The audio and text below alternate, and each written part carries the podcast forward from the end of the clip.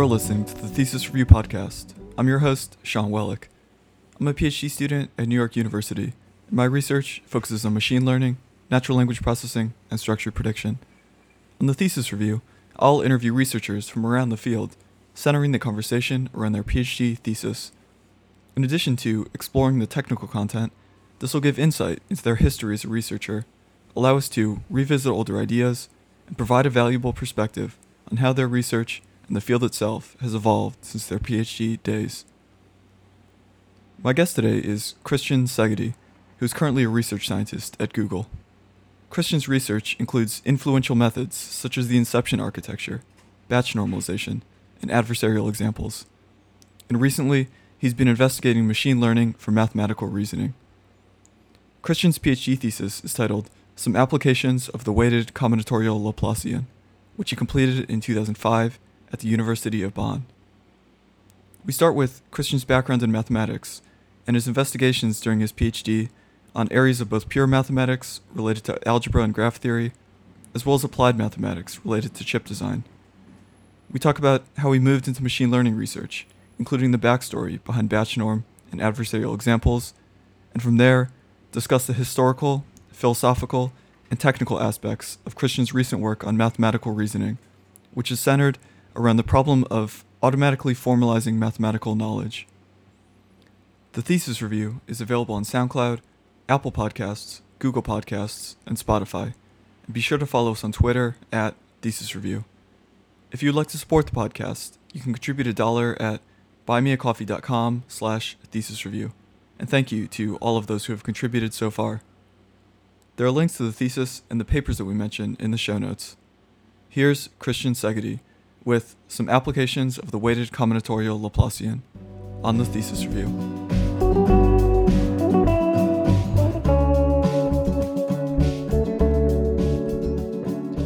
Your thesis was in mathematics, and a lot of your recent work has been exploring mathematics uh, in the context of AI.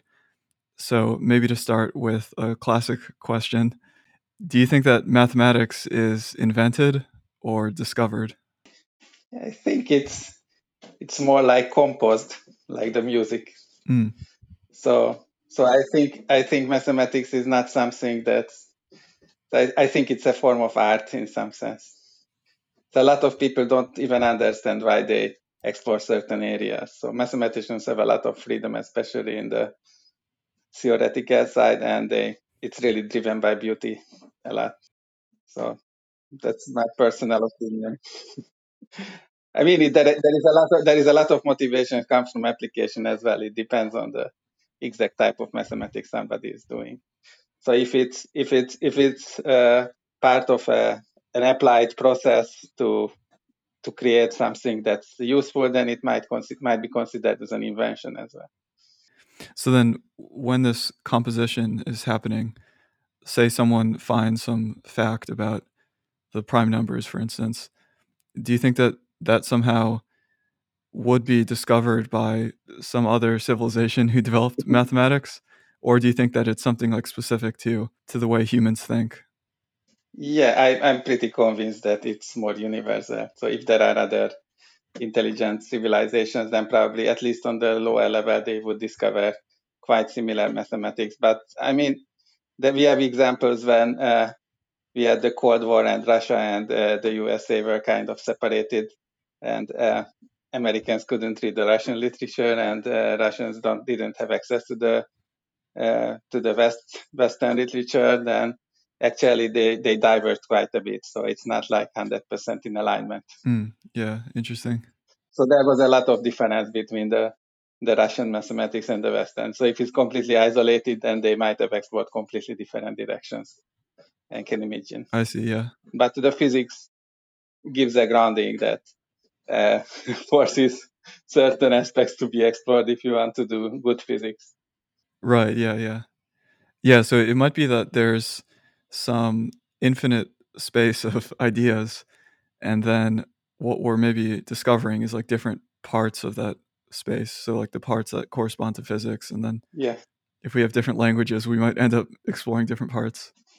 Yeah, I, I think it's it's yeah, mathematics is vast, and as if you discover more and more, I think more and more divergence is expected. If, but yeah, it's this is pure speculation. We, we don't have any way to verify this anymore.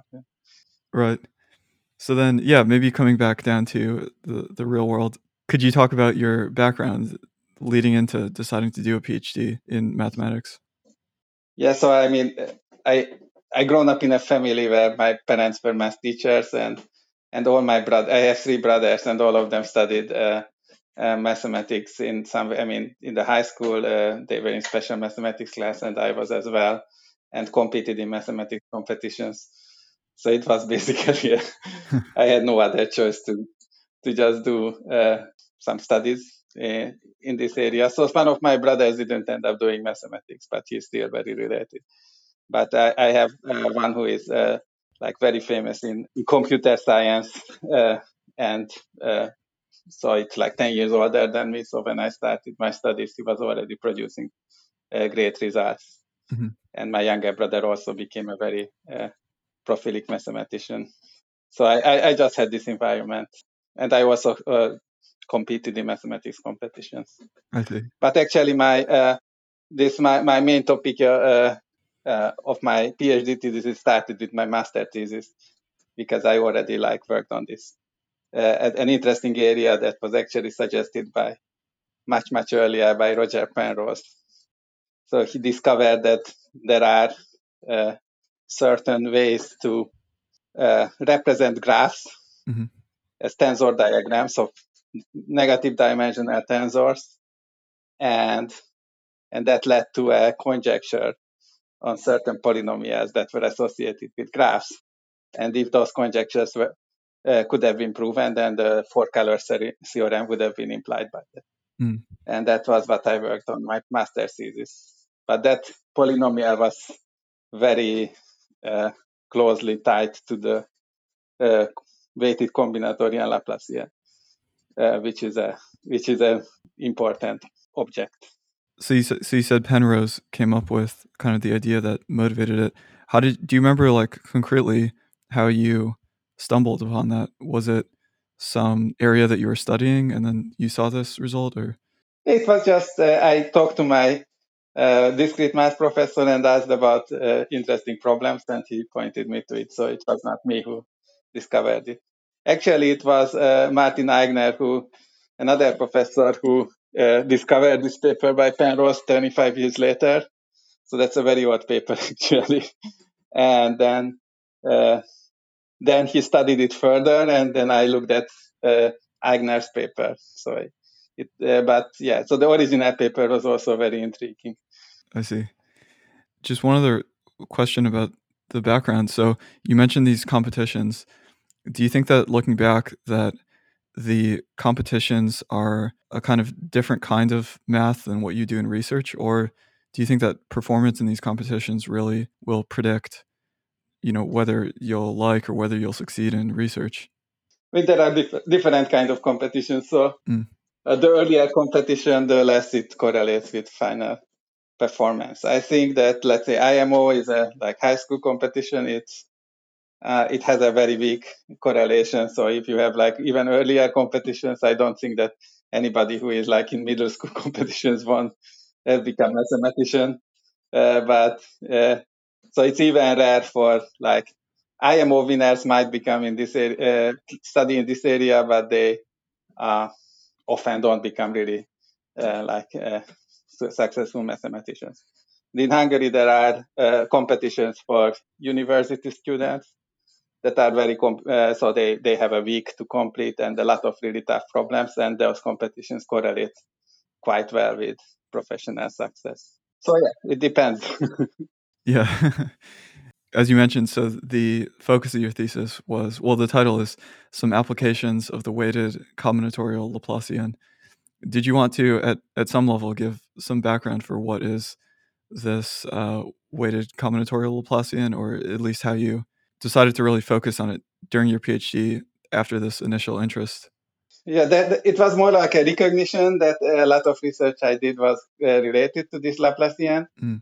it's uh, basically an object that's uh, that's a matrix that is associated with each graph and you have a lot of freedom to choose this matrix. So you can weight each each edge differently, and each weighting gives a different combinatorial Laplacian. Mm-hmm. And uh, so, but it has a lot of really interesting properties, and some of the properties were like uh, surprising uh, people who worked in the area for for decades. So, for example, one of the results in my thesis, it was basically it was a result of a bet because uh, I, talked to some a person who worked about fact, worked on factor critical graphs, and then uh, mm-hmm. told me that he thinks he, he discovered a matroid that is not algebraic, and but he couldn't prove it. And then I uh, I looked at it and I figured out it had yeah, you could represent it with extremely uh, like involved combinatorial Laplacian. Hmm. Uh, and he, he didn't believe me for a few weeks, uh, went through, through the proofs, and then then he admitted that uh, he thinks it's correct. But uh, yeah, so it's uh, it was done mostly for fun, but the research was done for real applications. So, for example, Uh, placement in computer chips or timing uh, optimization. These topics were driven by by my day-to-day work. Yeah, so the, the thesis has kind of three different sections, and I would say this first section almost felt like more like pure mathematics.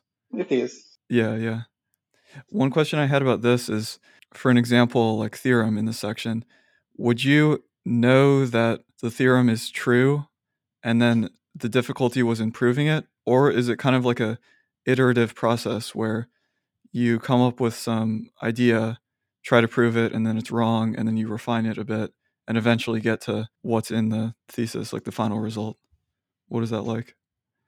Yeah, I think in any suf- sufficiently uh, sophisticated mathematics is like you you collect more and more evidence and then you convince yourself before you have the final proof. So it's uh, like you are taking leads uh, from what's there and then you at the end you you know that it has to be right before you actually have proven it. Mm-hmm. So, so very often that's the case, and that was the case here as well. So I had the idea, it like it flashed into my mind, and then for a week I didn't know the proof, uh, but uh, but I was hundred percent convinced it was the right thing. I see. Yeah. So, so that's and then, then I, I sat down and I had to work out a lot of details, but but I was hundred percent convinced that everything had to fit together because otherwise it was just too unlikely. Yeah, that's interesting, especially when you think about like if you wanted to have some artificial system do this, then like what is it that gets you to that point where you already know it's true before you've even proved it? it's kind of interesting. in the um, so like in the next section, it's on this nonlinear optimization. It seems like this is kind of a different style of math. Would you say that? And how did you focus on this part? Yeah, yeah definitely. I mean, when I when I started my PhD, I and uh, I I got an offer from for this PhD position uh, that uh, so it focused on chip design. So I was doing chip design, and it was uh, problems that arose in chip design naturally. Mm-hmm. And uh, a lot of the ideas came from earlier papers, and I, I just had I added my own like extra bits to them, but a lot, lot of the ideas and results come basically refinements of previous results that people were doing anyways. But uh, some of them were just uh, like theoretical justification of existing practices. Mm-hmm. I see. But we had a really, really great lab that we have IBM people sitting next to us, and they were chip designers, not uh, researchers. And when we had some new idea, they give us an interesting problem, and then we worked out algorithms for them so that they can use them. And uh, so that was really amazing. So it's a very unique uh, place where you have real industry person sitting next to you and and you can talk to them and learn a lot about the the uh, technology being developed. So we, we we were, for example, involved in the first gigahertz uh, designing the first gigahertz GP, uh, CPU, which was a, huh. a big deal that time. So it was end of 90s. So we had a lot of problems. So did you have like a formal project set up, or was it just happened that like the way your lab was structured, you had the IBM people there?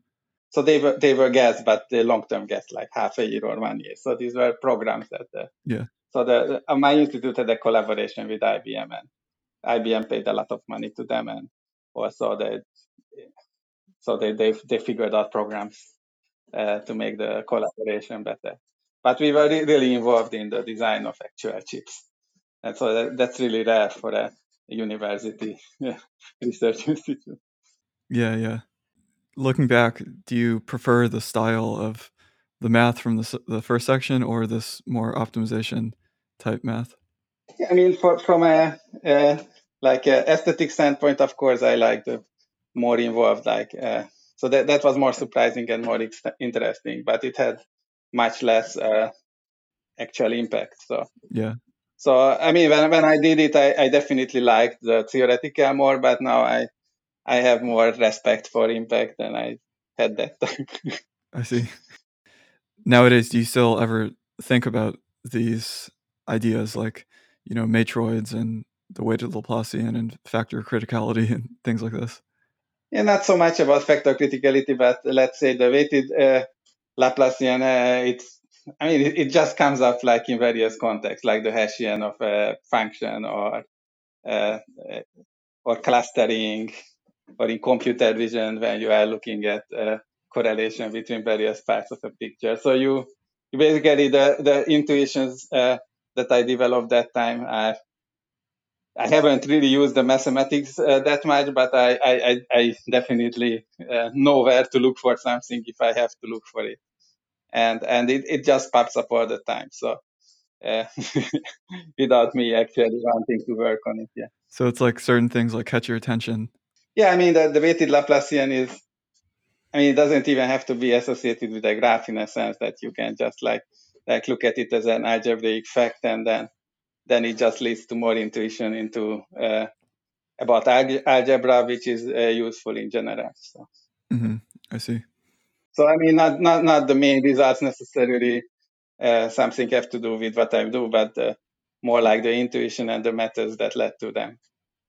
One thing that's fun about doing this podcast is going back and looking at potential areas that I don't know, maybe you could apply machine learning to now. So if you think back to the circuit design, do you think that now that you know about today's machine learning methods that there would be potentially ways to apply it to that problem yeah i mean there is a lot of people do that mm. and i was involved a bit at google in uh, in that project as a, uh, when it started so google has a project in applying machine learning on chip design mm-hmm. uh, and uh, I, I also of the opinion that chip design can be revolutionized by ai and it will be especially macro placement, uh, timing driven macro placement, and yeah, so other areas as well.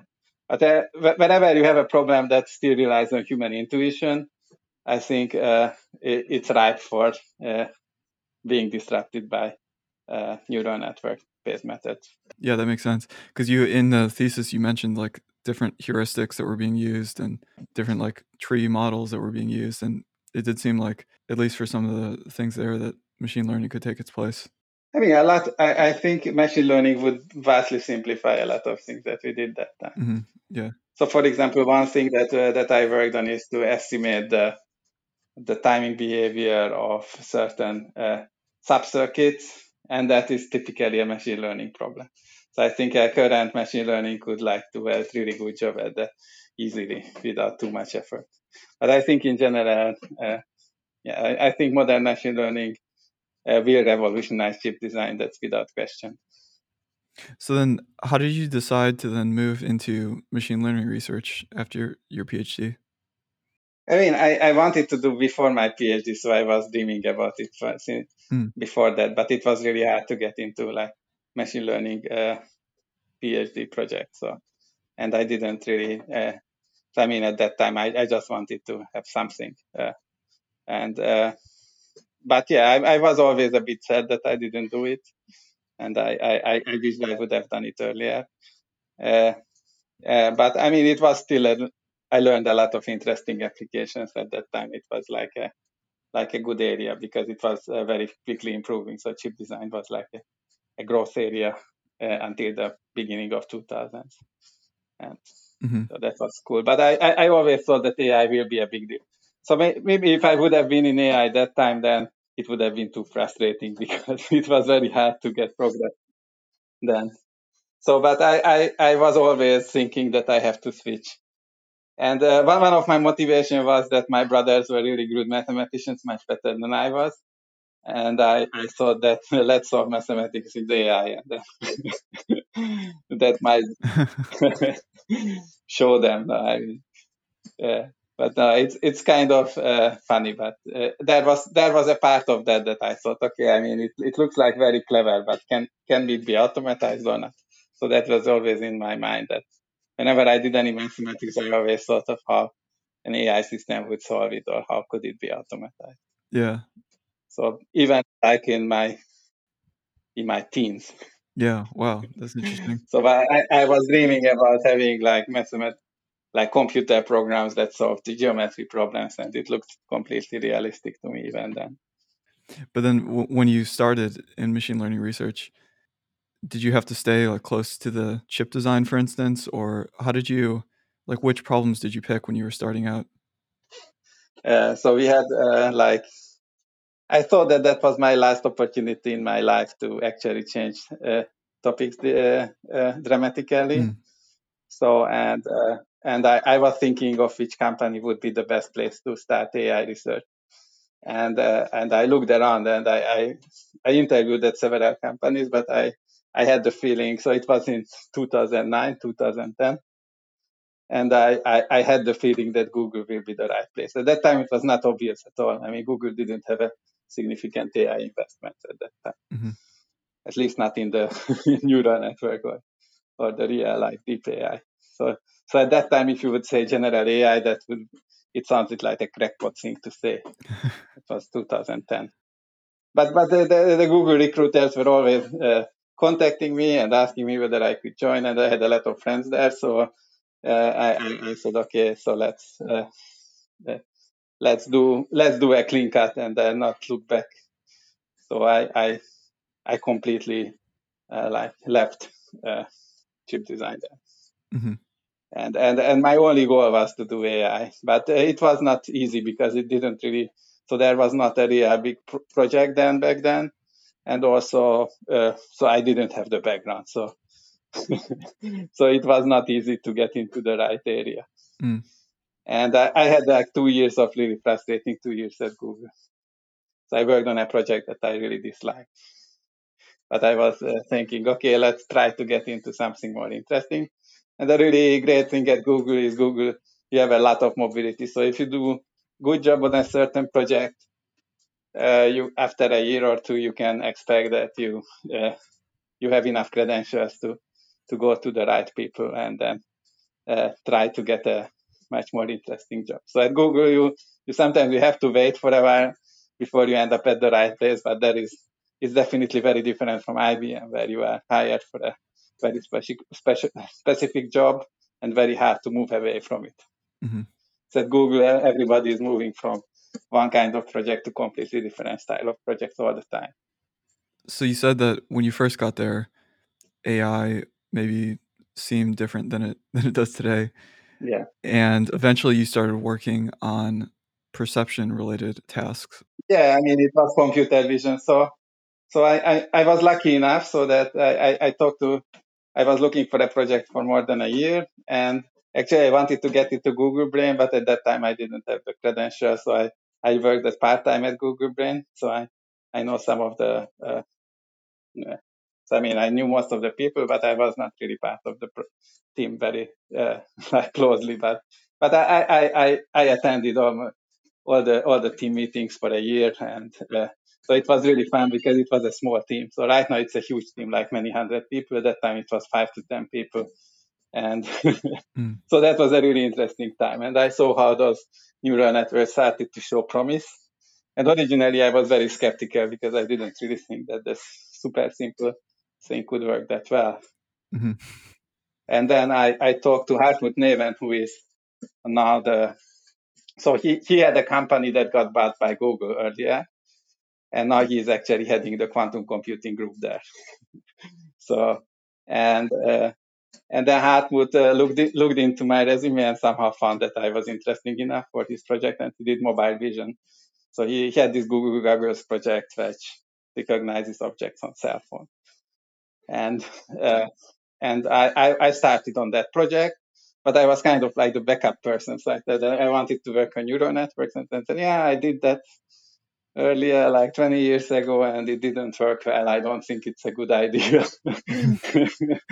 but if you want, I mean, uh, it it worth keeping an eye on it. So do it for a year. You will figure it out. It's it's pointless. And then uh, then I, I did it for a year, and it turned out that that was the future. And then I stayed on it. Yeah, yeah. Did you at some point become convinced about it, or was it just like interesting? So you kept working on it. I, I, I was, at that time when we had this discussion, I was pretty convinced because I, I, I was in all these meetings with Andrew Ng and Jeff Dean, and so it was like these really small meetings, and I said, okay, we are improving this, we are improving that.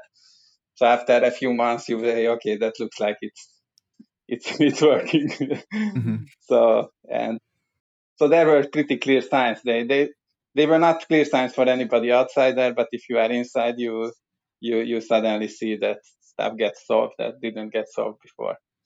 Yeah. So then then when when when I joined that team, I was definitely I didn't think I would look back and and and do anything else. I said, okay, let's let's try it for a while, and then we tried, and then everybody else migrated to neural networks. so mm-hmm. so there were no more discussions. Since then, you you went on to develop some very influential methods. So, for instance, like batch norm and this investigation of the adversarial examples. At the time when you were working on these, did you know that this was going to be something big and it would have a large impact? Uh, yeah, I mean, adversarial examples was interesting because I, I, I, I found them much earlier, like in 2011 and I talked to several people, and everybody tried to. Conv- I mean, I was completely newcomer uh, to to neural networks. So I talked to Andrew Ng, and Andrew Ng was immediately dismissing it. So ah, that's uh, something boring or not interesting. and then I went to uh, uh, Marc'Aurelio Ranzato and then taught him, and he was kind of interested, but not, not really like super excited. But then, then, then there was a, a meeting later when Geoff Hinton joined Google after AlexNet, and then we I gave another talk about adversarial examples. So it was like more than a year. It nobody knew. I just like telling everybody that uh, nobody really cared. and then then then then then Geoff Hinton looked at it and said, "Okay, if this is true, then we are in trouble." Oh wow! And then then, then I started to started to recognize that there is something more important. And then then I, I talked to, I, but I still I was not convinced enough to write up it myself. So I I uh, I talked to several people to help me out, so, so write the joint paper. So and then then I, I talked to Wojciech, and Wojciech talked to other people and said, okay, let's dump it in some other paper with other people and other stuff as well. And then then then how we published it, but it was a big mistake. I should have just uh, like published it earlier with one or two co-authors, and then uh, like uh, just so. I mean, the reason I I, I was kind of uh, interested in uh, having a co-author because I, I, I wanted to collect more measurement points on other models to see that it's a real phenomenon on, on in general, which turned out to be later the case. But I was not sure at that point that it really applied to, for example, AlexNet. Mm-hmm. I see. And, and also we had a, had an infrastructure at Google that was very hard to use, so it was much. It was not TensorFlow; it was a C++ system. So adding like experiment uh, along that line that nowadays would took like 20 or 100 lines of code. It, that time it took like took like thousands of lines of C++ plus coding, so weeks of coding and testing. And, wow. And and that was not not so much fun. I didn't want to do it. does uh, does batch norm have a interesting backstory to it? I mean, norm was also kind of similar because I was thinking of norm back in 2011, 12, and uh, mm-hmm uh, I, t- I told I had a, a good friend which we, we, we, wrote several papers and said that we should try this, we should try this, and then uh, he always said, okay, try try that if you have time. I don't feel like it's a good idea. so, so so and then I talked to Sergey later uh, in 2014, and then uh, he uh, he said, yeah, I'm, I have already an implementation. I independently came up with the same idea essentially. And then started we started to talk about. Uh, so actually, I had an implementation myself as well, an earlier version, but it didn't work. And then it turned out that so he tried different variants, and I I, I had one. So so one point not not quite correct that was critical for making it work. So and we had a lot of discussions, but he he would have I think he would have done it alone. Uh, so so he, he would have published it probably alone as well. If uh, uh, the only reason I was on that paper later is that uh, uh, so uh, so I, I helped him running some other experiments on other more models, and then then it basically he said, okay, you were already coming up independently for it, and and you have me, so let's let's make it together. Mm-hmm. But yeah, so I, I might have not been on that paper at all if he, if I if yeah, so it, it was complete luck to talk to the exact person who was doing the exact same research. Hmm. and that was the first thing I talked about uh, when we first met. so I joined my joined a new team. We had an outing, and then I went to this guy and I said, telling, by the way, we should. I, am thinking about this, and this. so it was completely like uh, absolutely impossible. Yeah. So I, actually, I was not even telling to him. There was three of us talking, my manager and and Sergey, and I telling my manager that I want to do this, and he, uh, and then Sergey was saying he was already doing. Interesting, yeah. Yeah. So I mean that that is this zeitgeist moment when something uh, becomes uh, so that uh, that independently people do the same thing because it, it just feels uh, right. Yeah, that is interesting that the ideas though were kind of floating around for three years. Uh, so like 2011, you said till 2014. Yeah, I mean, I implemented it once and it didn't work well, and then uh, that uh, later I figured it out that that was like a small mistake that was uh, uh, quite important, and Sergey figured it out and I didn't. So I mean, it was uh, just right that like it was him finally, uh, but yeah, yeah. It, I, mean, it's like that's uh, that's crazy at Google that in this domain, if you work on uh, AI, uh, then you have these kind of amazing people around you all the time, and uh, they challenge you or collaborate with you all the time. So it's uh, it's kind of like an academia in steroids in certain ways. So so that's what I enjoy best most at Google is that I have the opportunity to talk to amazing people all the time. Yeah, yeah since then, a lot of your research now focuses more on mathematical reasoning. Would you say that you shifted research directions? Like, did it feel like shifting to a new area? I mean, in some sense, yes, but that was my original intention when I joined Google, uh, uh, even 20 years earlier. So that that's the direction I wanted to do, and it's not the mathematical reasoning itself. Is uh, I, I thought a lot of what how you could establish a strong AI that's generic enough. So when would I believe that an AI is really like general purpose and can do anything? Mm-hmm. And I started to convince myself that if I would, so there is hardly any task which would convince me but mathematics, because mathematics has this uh, very deep reasoning. So if you can do mathematical reasoning, you can do anything, because uh, if the more you mathematize a topic, the more it becomes like so the, the, the more advanced the topic becomes, the more mathematical it becomes because all the reasonings you can perform is typically it becomes like uh, sim- uh, formalized, and formal reasoning is basically mathematical. So that is, uh, to me, is like, is like no other kind of reasoning than mathematical reasoning. Mm. There is perception and there is reasoning, and reasoning is basically math. And I worked a lot on perception, and I convinced myself that perception is okay, it's not really solved in a sense that you can do everything, but it was on a clear trajectory that uh, that you could see that every that it improves so fast that it's it's it's it's getting uh, it, it's it's able to do everything basically soon. Mm-hmm. But it was unclear, and it's still kind of unclear whether we we can have a general purpose reasoning engine that can do anything in math, for example. Yeah, I see.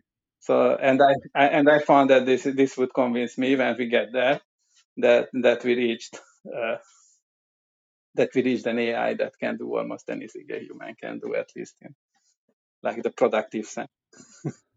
so then that that's interesting what you said there about reasoning. Like all reasoning is mathematical reasoning.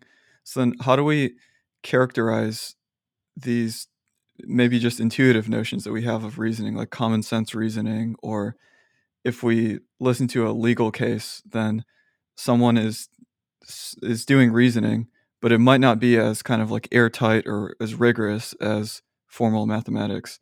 Is there ultimately no difference between those things? I mean, you can separate the two.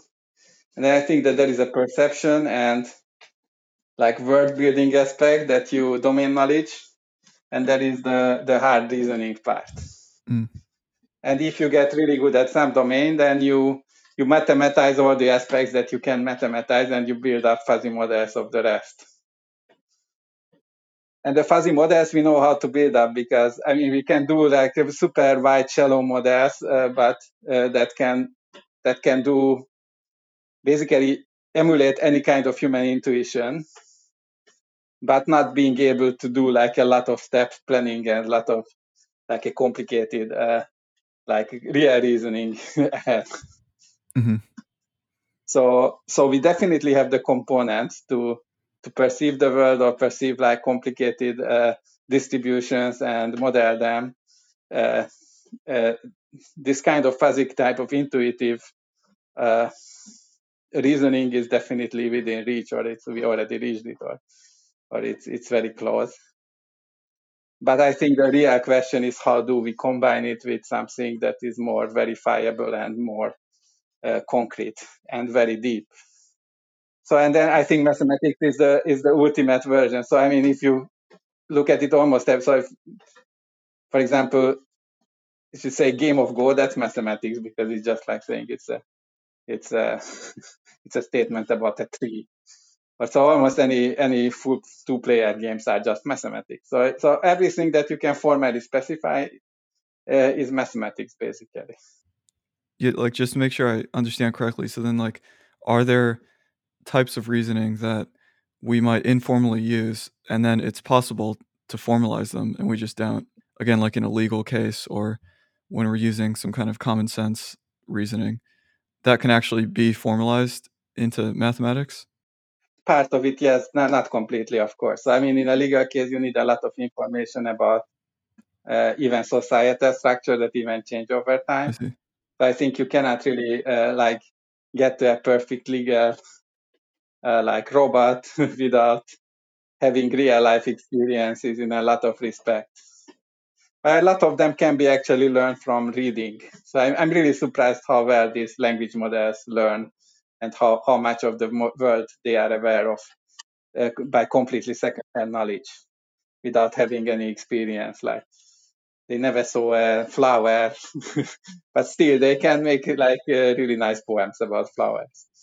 So uh, and uh, or, or or make statements or stories about them. So it's I think it's it's very interesting that how much these models can squeeze out of information uh, that is uh, very like rudimentary. Right, right.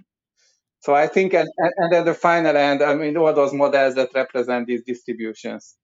So, so if you look at the language model, is almost any machine learning model is basically just a distribution, right? So it's like it's a function that represents a distribution, a probability distribution. Mm-hmm.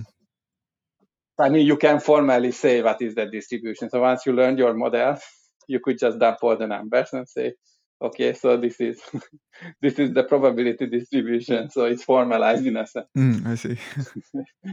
it's not it's not completely formal somehow, but it's like I think it's kind of like matches the reality very well. And then you can make concrete statements about those models actually. So you can actually mathematically analyze uh, what are the problems with your models. So there could be uh, an interplay between the two. Yeah, that, that's really interesting perspective. Maybe we're just getting too much into the philosophy here, but then what do you think of the difference between like deduction versus induction. So, like a scientist might make a lot of observations about the world and then conject, uh, like come up with some some law, and that might correspond to mathematics. But it seems like the process leading up to that is something something different. I mean, don't we still have to develop the AI system to do to do that part of it? Yes. I, I think that induction is the main workhorse of uh, almost any real kind of reasoning that's interesting. And deduction is basically just the verification step. Mm-hmm. So we, we, for example, when we do do our project uh, that we use neural networks or mathematics, we the re- we actually consider not using any formal um, theorem prover at all that can do discrete reason. Uh, but I mean, the main reason we still do is to to give a grounding so that you have a verifiable set of truths. So it's much easier to engineer a system in which you can give like create concrete criteria.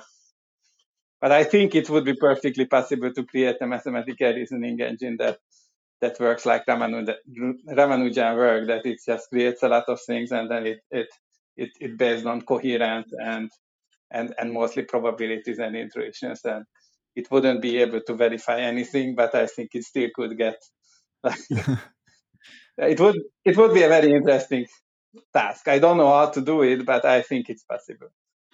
And I think that that that's so I, I, I firmly believe in that that that's a that's a core. That's the that's the real meat. Yeah, yeah. But uh, but it's it, for engineering wise, yeah, you need that scaffolding. So if you want to build a building, you, you always have this scaffolding while you are building it because otherwise you, I mean, you you you cannot build it. Right. and then, uh, so then it sounds like this is getting at this um, problem that you've mentioned in some of your talks and papers, which is auto formalization where you're going from the informal content to some formal representation. Did you maybe want to just talk about about that idea? Yeah. So, so basically, the idea is the following. It's very uh, so it's very hard to understand. So how do you assign semantic to natural language content? So for example, if you read a poem about a flower, then how do you make sure that your system is actually knowing what is a flower? So it's not just a symbol with an embedding vector. So I'm very interested in this grounding problem. So, and I think mathematics gives a very nice way to address this grounding without having to have real life experience. Because if you want to, let's say, have grounding about flowers and and objects in the real world, then you then you of course you have you need a robot or some some uh, uh, some incarnation mm-hmm that can actually go into that environment and experience those objects, right? But mathematics uh, can be experienced inside the computer, so you don't need any extra environment outside the computer. So you can build a system that uh, that works with formal mathematical objects like a computer algebra system, and then uh, formulate statements in natural language back and forth. Mm. And the, the question would be, how could you this? How could you create a system that learns to talk about mathematics in a very informal way, like a mathematician does. So, for example, if I talk to you and tell something about the Laplacian, you, I can tell you a few sentences. You don't hundred percent get it, but uh, you still get a lot of information out of it, right? Right. And and so mathematical communication is super fuzzy. So it's much fuzzier than most people think and so it's not it's not really just like translating a, a formal mathematical uh, like uh, object into an informal object. It's the informal object contains much different kind of information uh, than the formal. Right, right. So, so that's one thing. The other thing is that if I want to create a, a system that can learn mathematics, it's very hard to collect training data for it, at least in the formal format, because most of the mathematics is not really given in really formal way. So if you look at a, a complicated paper that is kind of like a research paper that is published recently, then then most of the mathematics is such high level that you cannot easily formalize it, even if you tried. So it's it's it's kind of like a a programming task that you sit down and you would have to program for weeks to just formalize a single mathematical paper. Because actually, a lot of the notions are not formalized yet, so you would have to build up the mathematics up until that point. So the idea here is that can we automatize that whole process? So can we build up the whole mathematics from natural language alone? And that would solve two problems. One problem is that we don't have enough training data to train a real strong reasoning engine. And the other problem is the, the grounding problem in natural language. I see. And then if we can do that, then we can we basically we solve both reasoning, and we gave a pretty nice uh, example of a system that can understand a language, and and demonstrate that it can relate to to the actual content it refers to. Because a lot of most of the natural language processing nowadays is disconnected from the from the content, so it's it's poorly syntactic. It's not semantic. Mm. And and and what I what I really think is that having having a real semantic understanding of language. So that's one thing you want to demonstrate, and the other thing is that you can argue about almost anything that can be argued. So if you solve these two problems at once, uh, then then you have a really good AI. So then I would be very happy about it. So that I would say it's like I don't even know what else I want from an AI. Yeah, yeah. And and that's why I think is auto formalization. I uh, is basically it's a heads-on attack on the on one of the core problems in AI. Yeah, that does sound really powerful. So then you start with the informal language, and then it's almost like the definition of the grounding problem that you want to map it to some formal representation. Yeah. And then how does that help you? So let's say we formalize a math textbook. How does that actually help you with the kind of argument part or the, the proving part? Yeah, I mean, if you if you formalize a textbook, then you. So first of all, I don't think you can formalize a textbook without having to be able to reason very strongly, because most of the textbook contain a lot of gaps. So the system have to be at least as good as reasoning uh, that as a student that can read that textbook. Mm. So uh, at least reasoning wise, and uh, and and it basically it has to has to reason. It has to have very strong capabilities to fill in all the gaps. I see. I see. Uh, in the, the proof. So basically, it, it's not it's not enough that it just creates the right transcription because it doesn't know what is the right transcription it has to try different transcriptions and try to verify them. Did I understand it correctly or not? Is there some hidden assumptions that the book maybe doesn't mention? Uh, or then the book says, okay, similarly, we can do the other statement. Of course, then you have to adapt that state proof to the other statement or figure out.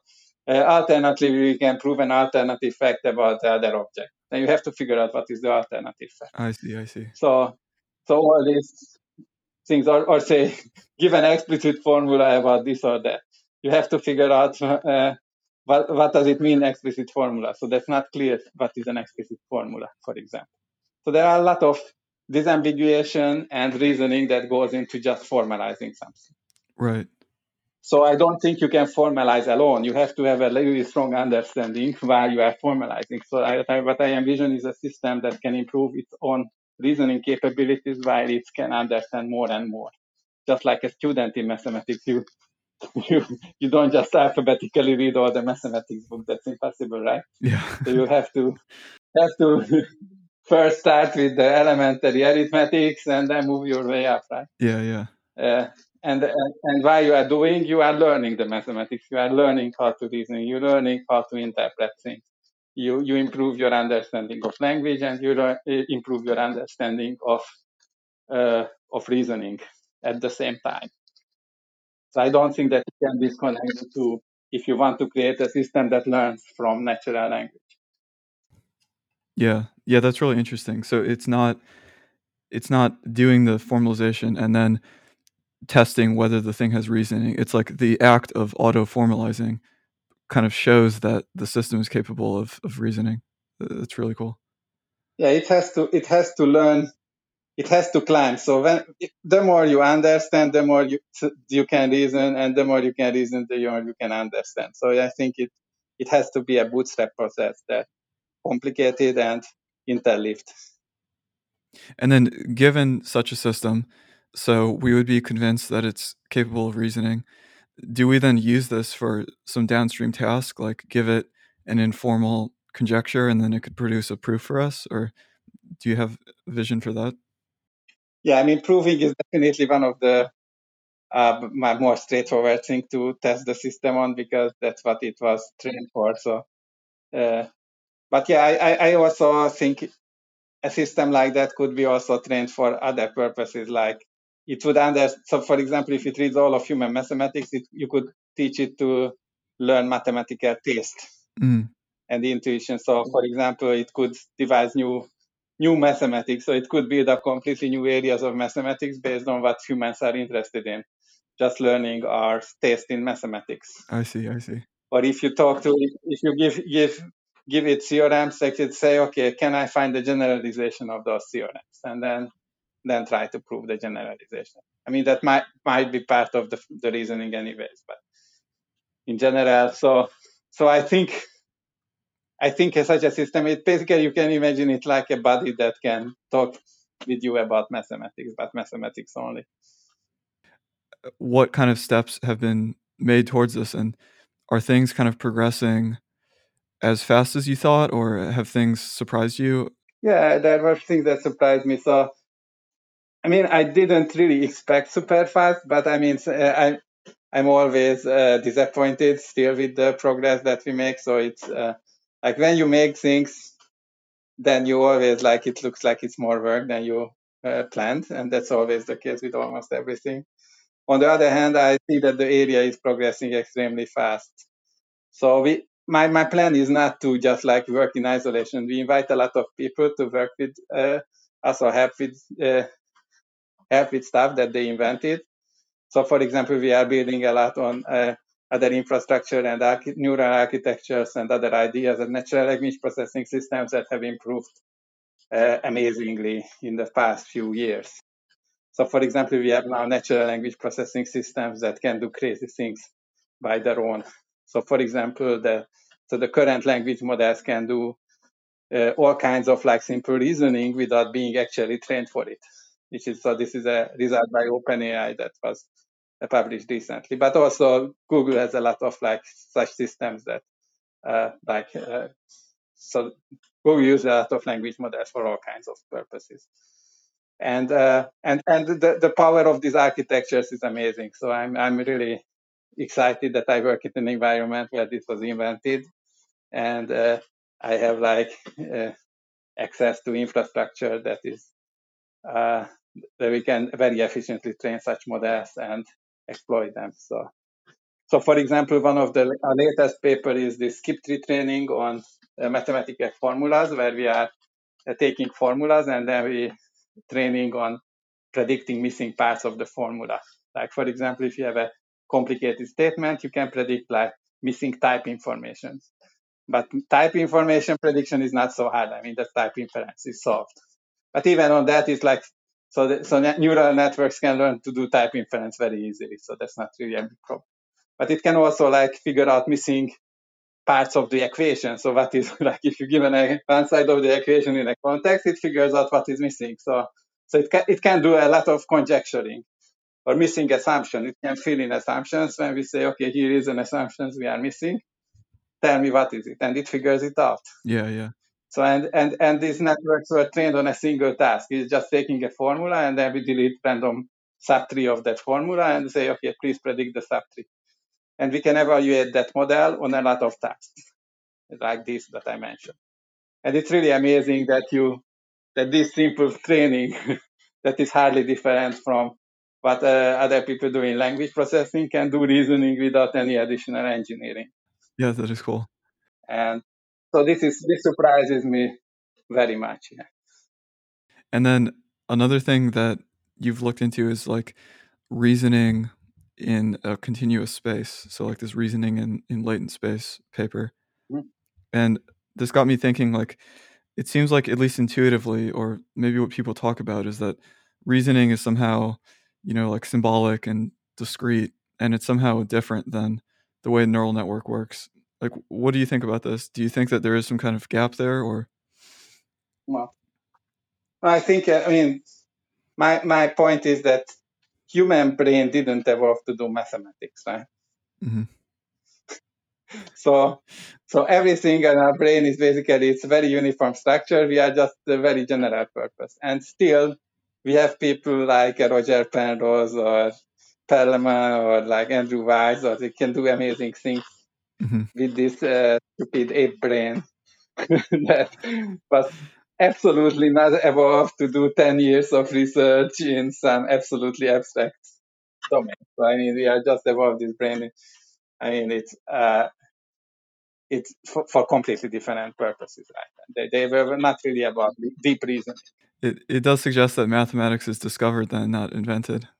I, I, think it's orthogonal question. It's more it's more about the question that that I think a human brain is highly non-symbolic. Mm. So it was not really designed for symbolic purpose. Yeah. So I generally think that what we uh, so far what I see is that for example or or alpha AlphaGo AlphaZero. So you look at I mean it can it can do reasoning where you have like uh, distinguish between possibilities that are completely different. So if you make a wrong move in chess, then you lost the game immediately. Mm-hmm. Similarly in Go. And these, these, these engines are, are really good. And they don't do anything, but they just learn. Uh, so they basically what they do is they, they, they just do like uh, propagation in a, a continuous space.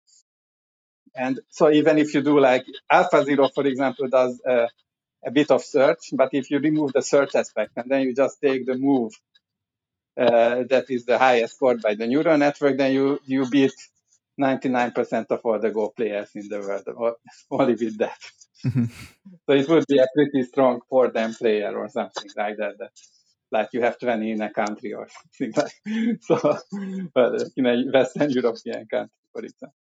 So so so so so so no, I don't think uh, you really need a lot of symbolic, but I think uh, hardware is naturally more efficient on uh, on doing symbolic manipulations. Current hardware. Mm. So I think it might we might get to the point where we. So what I think is how AI will progress probably is that we will have a big a long time, uh, like we, have, we will have a few years when AI overtakes a lot of things in and doing everything with neural networks and and and traditional deep learning, and then it will it will design systems that have more and more discrete and symbolic components inside and integrates them into itself. So it will become basically, I think, program synthesis will be the next step in machine learning. I see. Yeah where you and, and, and mathematics is basically a precursor of program synthesis. So that's actually my my long term dream is program synthesis to have somebody who just tell just, just tell your AI what you want uh, to program and then uh, then it programs it for you. Oh yeah, yeah. That seems very similar to the auto formalization. If you solve auto formalization, then yeah, yeah. that would be natural. So I mean, auto formalization is kind of like program synthesis because because uh, actually pro, uh, theorems are theorems are programs in some sense. Yeah. So that is a very clear mathematical sense. So there is a theorem uh, that says that there is an isomorphism between types and proofs and programs and so sorry programs and proofs and types and theorems. So uh, that's the Howard-Curry correspondence. I mean that's a very uh, very uh, very uh, theoretical stuff. But even in a more practical sense, if you synthesize a proof uh, that, that, that is formal, then typically it, it synthesizes a program. it doesn't synthesize the proof itself, but the program that actually finds the proof. Yeah. E- even in our systems.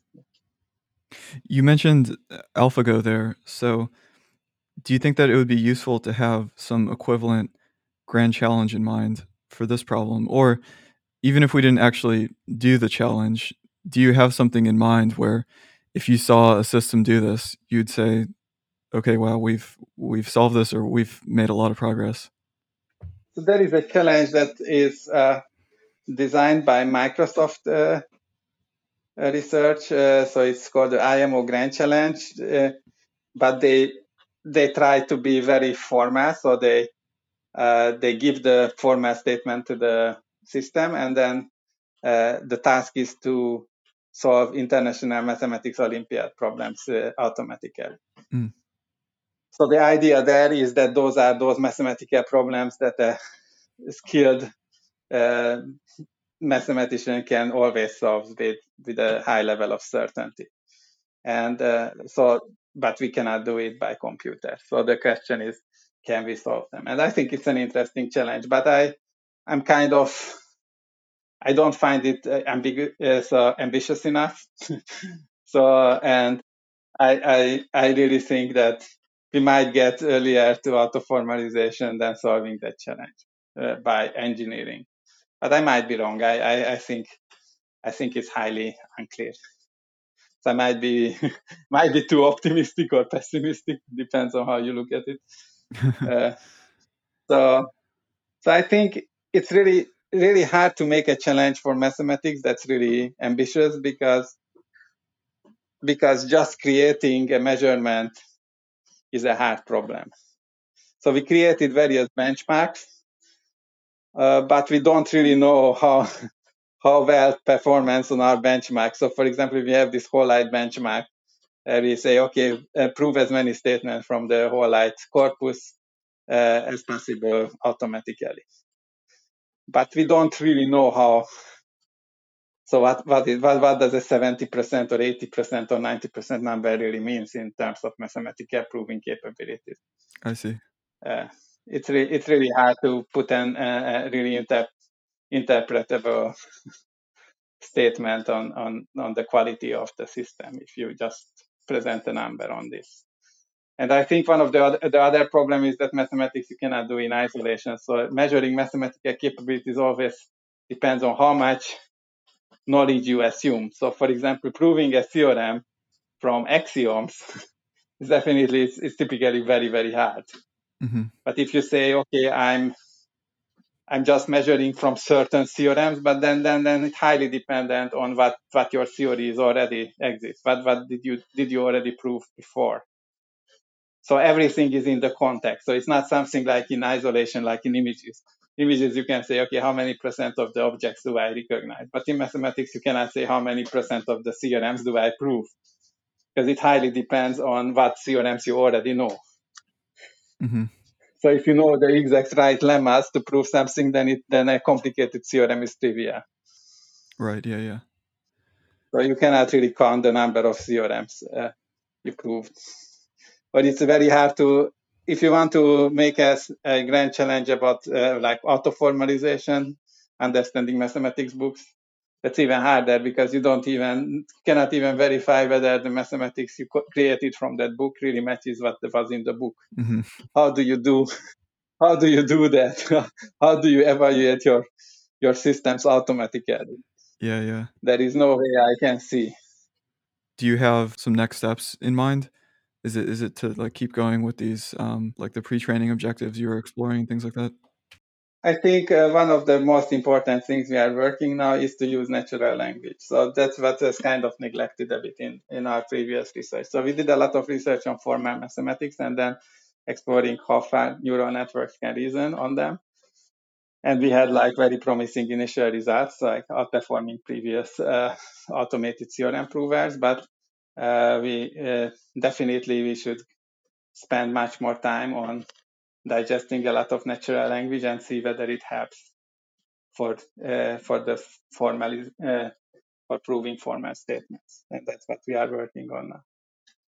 Well yeah this has been uh, a great discussion. So I'll, going back to, to even before your phd working on on math participating in competitions making your way through the phd and then it was really interesting that this idea of AI for mathematical reasoning type things was kind of always in mind uh, as you went throughout your career. So it, it's really cool to see this all going on now, and it'll be cool to see the, the results of it. So looking back, I mean, the, one of the hardest questions that we ask on the podcast is to to think of one piece of advice. But like looking back, can you think of of one thing to maybe a new researcher that you found uh, useful to keep in mind? So yeah, I, I think if I look back at my life, I think I always made the mistake. So all the mistakes I make made and and still making uh, a lot of times when I don't think big enough. Mm. So it's it's rather you fail on a really really ambitious important problem and then produce some interesting side effect than and than than thinking too than aiming too low. Mm. So never never aim too low and be very optimistic about what happens. Because often even if it doesn't happen what you want, it's like the side effect of doing the cool thing is uh, better than if you would just uh, try to do uninteresting things. Uh, just like an epsilon change in something. I see, yeah. So so even if you fail on going for a really hard problem, the result is usually interesting in and of itself. So basically, imagine and anytime you try to do anything, imagine what is the best case outcome of that process. And if the best case outcome is boring, then don't do it. yeah, that makes sense. and the problem is I, I, I often make that mistake still. It's like because it's tempting. You just think, okay, this looks like an interesting thing. I can do it in an afternoon. You typically cannot do it in an afternoon to start with. Secondly, even if you do it, it's just a waste of time. So, so, so don't do that. so, figure out something that really excites you, and then uh, don't don't hesitate to like give up stuff for it, and then just do it uh, and do the big things, uh, and that that that that can uh, like change a lot of things. So I, I, I, I, managed to cut down a lot of uninteresting things I would have worked on if I uh, so that I would that I did earlier I, I worked on anything and I was not discriminating enough. And later I figured out that that's what you work is more important than how you work. mm-hmm. Yeah, well, that's really great advice, and I think that's a good place to wrap it up. So, thanks so much for uh, taking the time to talk about all this, and thanks for coming on the thesis review. Yeah, thank you for the conversation. It was a pleasure.